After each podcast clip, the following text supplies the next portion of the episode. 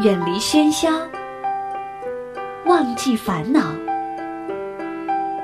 抛开身份，无论年龄，聊聊天，听听歌，将心灵放空。我在与你填满，我只做我的播客，你只做我的听者，简单释然。欢迎收听一谈一唱，新卓艺工作室诚挚出品。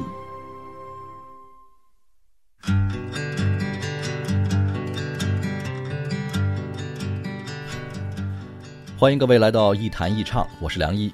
在收听节目的同时，您还可以加入一谈一唱的微信粉丝群，把自己的意见、想法和感受随时随地的和小伙伴们一块分享。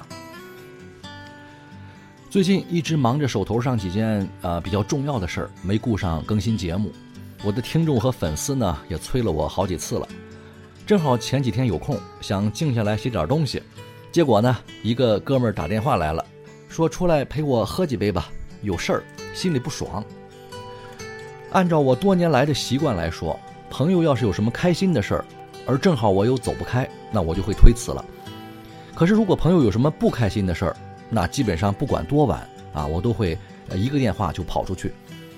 我曾经开玩笑的说：“你可千万别夸我有多仗义啊！我这样呢，是因为我好奇啊，因为不开心的事儿嘛，一般才有些个人的秘密啊、隐私啊什么的。”才离人性更近，我愿意了解这个，长见识嘛。再说了，有什么不开心的事儿，说出来让大家开心开心也好啊。这当然是玩笑话啊，是我的自嘲，大家不用当真。但是有一个问题，不开心的时候，我们想见的那些人，一定都是我们心里认为关系最好的朋友吗？其实不一定。当人在情绪不稳定。内心压抑需要宣泄和排解的时候，其实我们需要的只不过是一个和我们的情感位置一致啊，甚至比我们的情绪位置更低一点的人，比如境况、处境和感受都差不多的朋友啊，比如某些社群团体，比如呃有些有着相似经历的同类人啊，哪怕是陌生的网友什么的，或者呢，干脆是有能力把双方的情绪啊调整到同等位置的人。啊，比如心理医生等等，我们把自己不开心的事儿说出来，其实并不一定指望对方给出什么具体的帮助。很多时候，其实是在潜意识里希望获得一种承认，对失败、无助、孤独、痛苦的承认。这种承认，一方面来自于对方的接纳、理解、认可、安慰；另外一方面，也来自于对方的相同的经历或是感受。也就是说。负面的、消极的、失败的啊，悲惨的遭遇，不仅仅是我们自己才有的。你看，别人也有啊，甚至比我们还惨。这就等于是承认了我的存在啊。这叫什么？这就叫同位置换啊，也叫同理心。所以，面对一个啊既不开心，那同时又信任你的人，最好的沟通方式不是说教、批评、安慰，因为人在脆弱、痛苦、失败的时候。很难建立起科学理性的行为模式，那这个时候那些安慰人的话，基本上都是浮光掠影、隔靴搔痒。你说一整天，别人也未必能听进去几句。所以这个时候比较理想的处理方式是放低姿态啊，站在和他平等的位置去交换各自的悲惨经历，并且能够给出一点切实有效改变现状的方法。同时呢，别忘了。当面对一个不开心的人的时候，如果可以沟通和交流，那一定要抓住这个好机会，因为这是拉近你们人际关系的最好时机。这时候彼此信任的大门是打开的，心理防线是比较薄弱的，而大脑的刺激度和记忆度又是比较高的，很容易促成双方关系的亲近。什么叫患难见真情啊？不是平时真情太少，而是患难的时候。我们记得最清楚。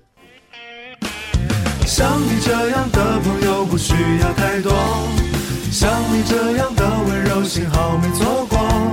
在茫茫人海遇见是那样难得，于是一起逃亡，一起等候，一起学会承受。像你这样的朋友不需要太多，像你这样的拥抱什么都不用说。也许有一天，当我们都老了，你会对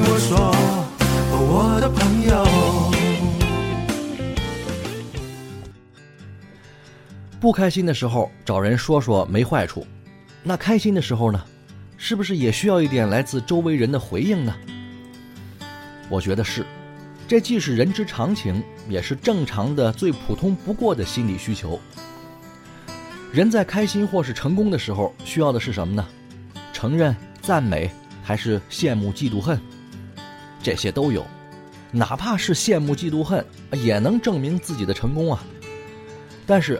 人在开心的时候，如果身边有个理智成熟一点的朋友或是长辈，他们就会知道，其实这个时候是建立一个人行为模式的最佳时机。什么叫行为模式啊？行为模式就是我们有动机、有目标、有特点的各种行为。简单点说，就是你做事的方式。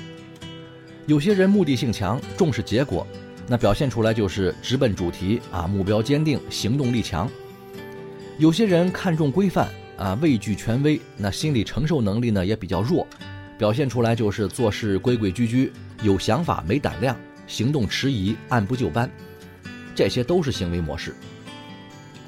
那为什么人在开心和成功的时候有助于建立他的行为模式呢？说到底，行为模式是受一个人的价值观啊、外界环境条件和人本身所扮演的角色的影响，而且是可以被塑造的。打个比方吧，比如你被评上了这个单位的先进工作者啊，或者是什么模范员工，年会上呢风风光光的上台领奖，这是你开心的时候吧？也足以证明你一年的工作有不错的成绩。这种颁奖或是激励的形式，首先就是对一个人行为的肯定和认可，当然呢，同时也是一种角色塑造。你是优秀员工啊，或是单位的佼佼者，那以后很长一段时间里。